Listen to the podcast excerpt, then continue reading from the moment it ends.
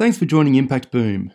On this episode, decisions are being made, and it's not only big business that is around the table for those sort of decision making opportunities because the reality is as you said contributing massive amount at a, at a national level and again if we look regionally the majority of employment is coming from social enterprise, community based organisations, or businesses that are really set up to do good. Welcome to ImpactBoom.org. We search the globe to find the people, stories, ideas, and inspiration to help you create maximum positive impact. Each week, Impact Boom brings you thought provoking interviews with world leading practitioners passionate about creating positive social change. These designers, social entrepreneurs, educators, innovators, thinkers, and doers share their projects, initiatives, thoughts, and insights on creating a better world. You can find all the stories, links, and other great content at impactboom.org. Follow us on Facebook or Twitter for the latest updates, or subscribe to the newsletter or on iTunes. Thanks for listening to episode 361 of Impact Boom. My name's Tom Allen, and I'm passionate about bringing you the latest interviews and insights to help you create positive social impact. Today, we've got a special guest, and we're speaking with Julia Spicer, OAM. Now, Julia Spicer is a vibrant rural entrepreneur and a catalyst for change. Founder of three regional businesses based in Goondiwindi, Queensland, Engaging and Create Consulting, the Goondiwindi Business Hub, and the recently sold House 4390. Julia has grown the activity and impact of innovation into the farming and business communities across Queensland. Julia has a particular gift for engaging women and Indigenous businesses in her work. And Julia assists entrepreneurs and business owners with the work of business plan writing, designing value propositions, and attracting grant and investment funds. Julia's mission is to contribute to the vibrancy and viability of rural and regional Australia by helping businesses grow. Through strategic planning, coaching, and online courses, Julia does just that. And it's just in the last couple of weeks that Julia Spicer has been welcomed into the role of the Queensland Chief Entrepreneur. So, in today's podcast, we'll discuss Julia's perspective on the state of impact led entrepreneurship in Queensland we get Julia's insights and perspective on social innovation opportunities, and we'll see where Julia believes social enterprise can best be used in Queensland to tackle some of our most pressing social and environmental issues. I imagine, particularly across our regional areas. So, Julia, it's a pleasure to have you here. Thanks so much for joining us. Um, thanks so much for inviting me to be on the podcast. I'm very happy to be here with you. We are too, Julia. So, to kick things off, could you please share a bit about your background and what it was that led to your recent engagement as Queensland's chief entrepreneur? Absolutely. So I am coming to you today from sunny Goondiwindi on Bigambul country, where I call home now. But I grew up in Western Queensland, um, north of Roma, uh, on my family's um, grazing property. So we had cattle and sheep as I grew up.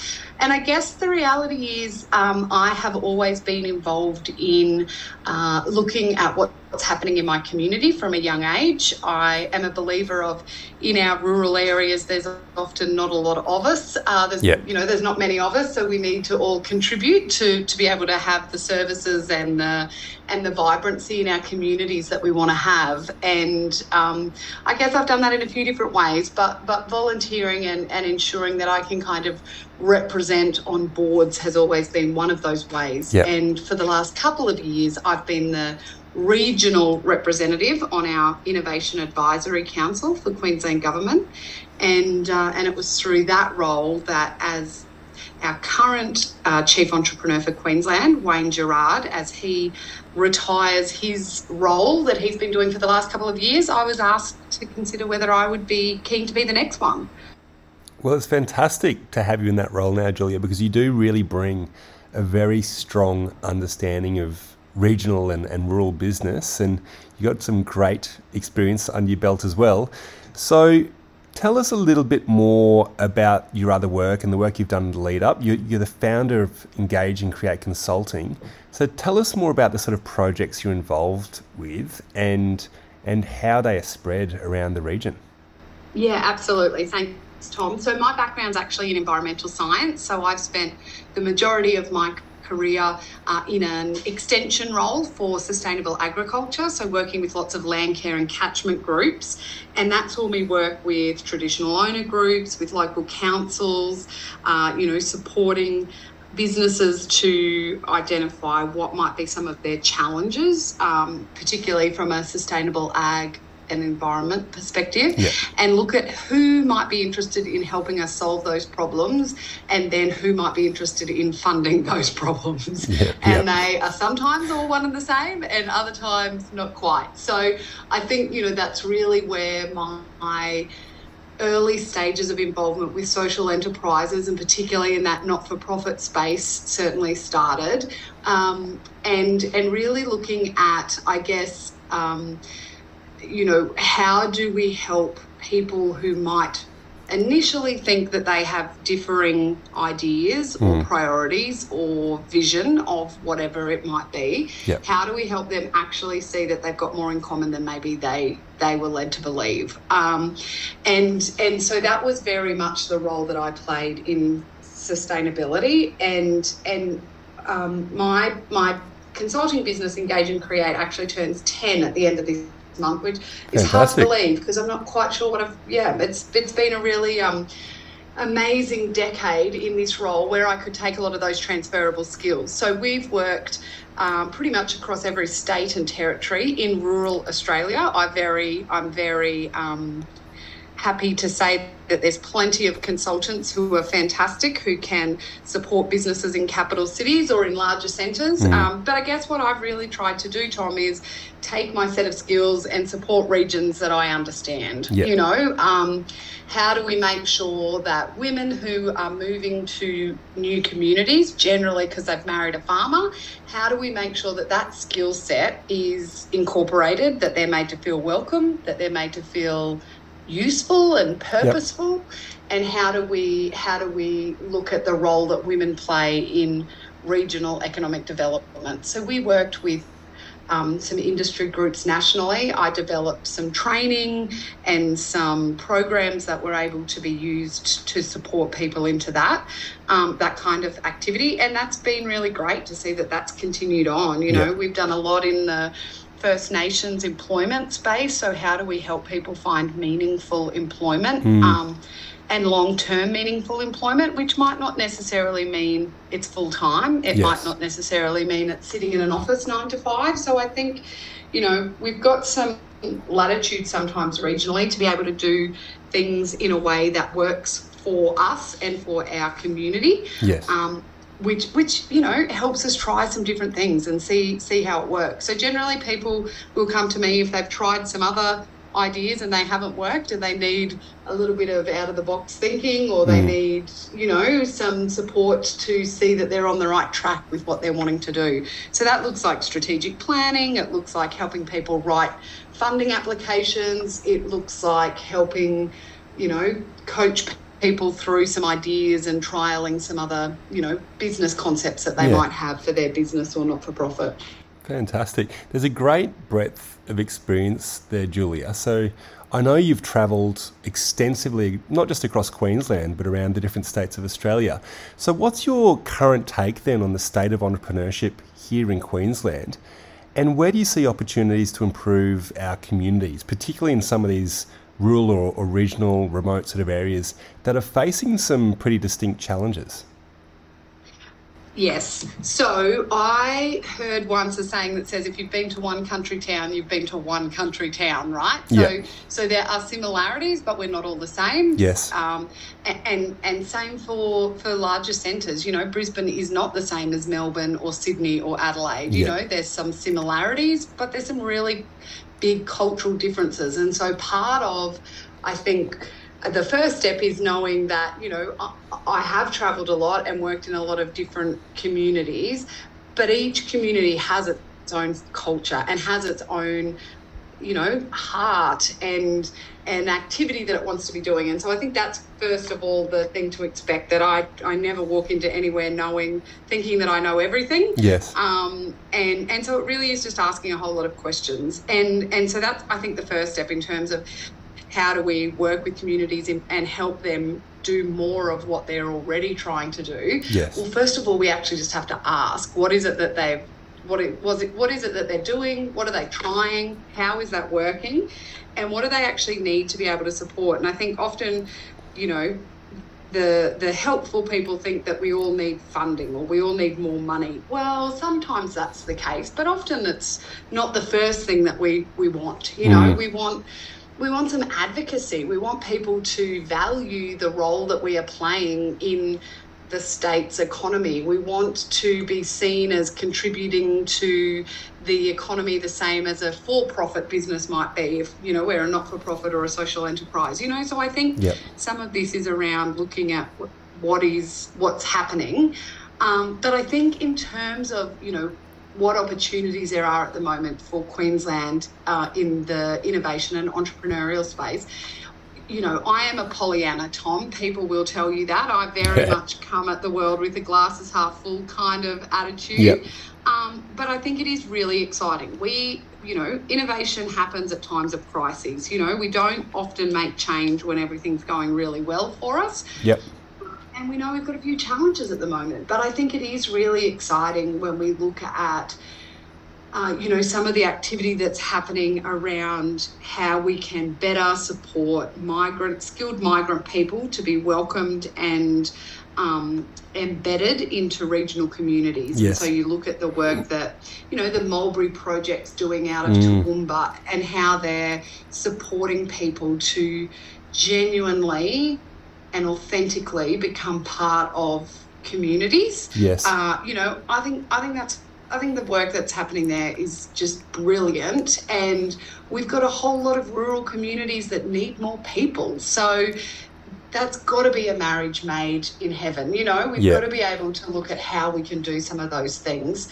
Um, and so I think that's really exciting. I think there's some great stuff happening at Logan um, through the Catalysr organisation and the work that's happening. So I think, you know, we have an issue at the moment across Queensland where we don't have enough people and we've got people that are moving to our um, states and bigger centres who are looking, you know, for meaningful places mm. to live. So I, I just think there's a match made there, right? Like yep. we just need to think about how we do that and what that means. And and generally that means we need to stop thinking about it from a welfare capacity yes. and think about it in terms of community and economic development. Mm, you know, mm. we will benefit by welcoming more people to our towns and, and regions. Yeah, look, you bring up some great points there, Julia, and I love it how you're really taking that place based approach and, and seeing the, the importance of that and understanding that each of those towns are very unique and distinct and have different strengths. It's good to hear you mention the Mulberry Project as well, and it's interesting actually that Social Enterprise Australia Literally just a couple of weeks ago, they released some really interesting information and a report on social enterprise, and they said that projects like those, well, there's 12,000 social enterprises operating across Australia now. Yep. They are generating more than $21 billion of economic impact or, or contribution to Australia's economy, employing yep. over 206,000 people. So we're talking an, an, an industry that's similar in size to the mining industry in Australia. Correct. So I suppose the question is, what do you? Far less controversial. it's an interesting question to see how you think we might best be able to raise the profile of this business for good sort of movement. Mm. And ultimately change mindsets to see that business can be used to tackle some of our, our most pressing social environmental issues, right? And it might be skilled migrants, it might be, you know, the employment of marginalized people, but how do you think we can raise an awareness and, and use business more as a force for good? Yeah, and, and, and I think it is, yeah, I, I love what you're doing, Tom, and I think you're a great example, right? We need to we need to be able to um, advocate on behalf of our, our enterprises that are doing business for good. Yeah. Uh, we need to make sure that they have a seat at the table when business decisions are being made, and yeah. it's not only big business that is around the table for those sort of decision making opportunities because yeah. the reality is as you said contributing massive amount at a, at a national level and again if we look regionally the majority of employment is coming from social enterprise, community based organisations, yep. or businesses that are really set up to do good. So a lot of the time regionally, they are our biggest employers, if I can yep. get my word out properly. So I thought that Social Enterprise Australia uh, research was really good because it backed up a lot of what I, I think we see um, across the country, and particularly mm. I think it, what we see in regional areas. Uh, you know, so it is about making sure that it's seen as being a really key part of the business sector. Yeah. Um, and, and therefore, people need to be able to be around the table and making decisions. I think we need to continue to share the stories and identify that we have people who are starting social enterprises or starting businesses where their their whole goal of the business is to solve one of the world's problems. And mm. so I look at the work that a lot of the you know, Coralus, what was SheEO, you know, yep. a lot of the businesses there, and, and that's got a very gendered um, uh, approach to yep. being able to support women. Um, and doing some fantastic work. Business. Oh, it's amazing, and globally, right? Yeah, so yeah. you know, there's been there's been businesses all over the world who've been able to benefit from that. Um, I, I, got to be part of something in Brisbane recently that the 10 by 10 organisation is looking at, mm. where they had these pitch events for social enterprises, and you know, to give um, to give businesses like Save Our Supplies or Precious Wings yep. a platform like that to be able to share their story and have access into high net worth individuals yes. is really important. So I think, you know, and they're doing it because it's a good thing to do. It's also a really business savvy thing to do, right? Like Absolutely. you said, there's employment and return that comes as a result of this. So yep. I just it just makes sense, and I think you know we see people start businesses out of necessity and I am that is my story. I was living in a rural community. I didn't want to stay working where I was. I didn't want to leave the town that I where I was living, and there were no other jobs. So yep. people always wonder how I started my business. Out of desperation, generally, is my response. But there's lots of us like that, and so mm. then we can do really good things. You know, we can employ other women. We can employ um, First Nations people who are wanting to get back into the workforce.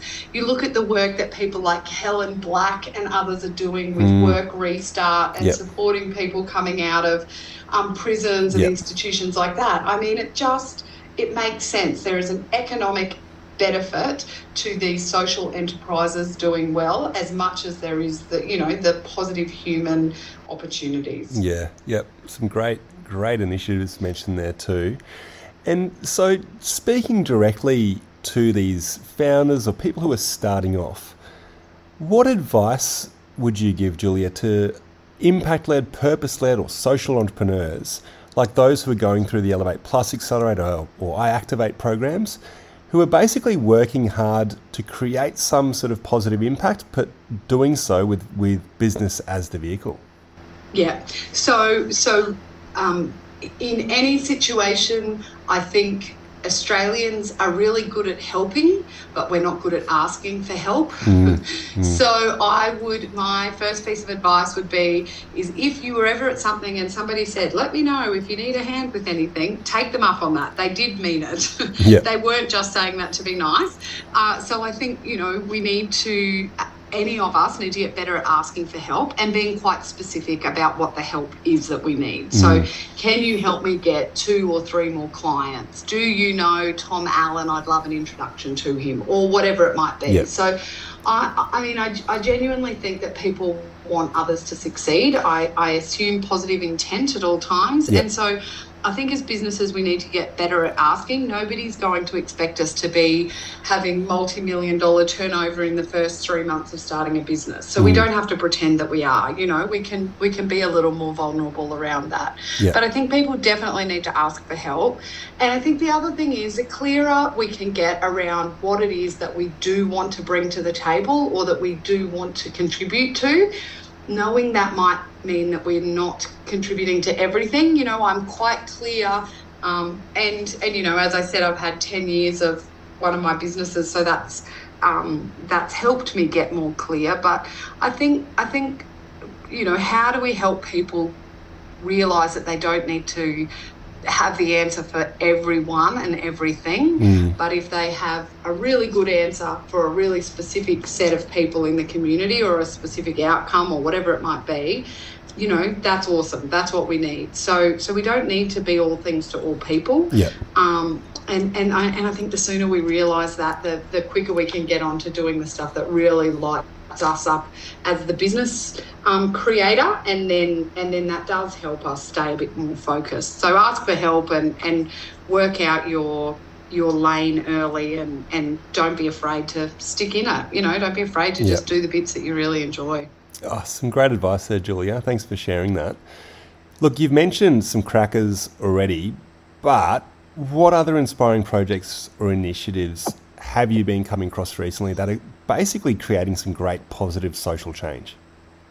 Oh, look, I mean, yeah, so I've probably already rattled off a few. I think the work that um, that Luz Restrepo, she's actually based in um, Victoria, but there's some really great work that Migrant Women in Business Yes. is doing. So that's another great one at a national level.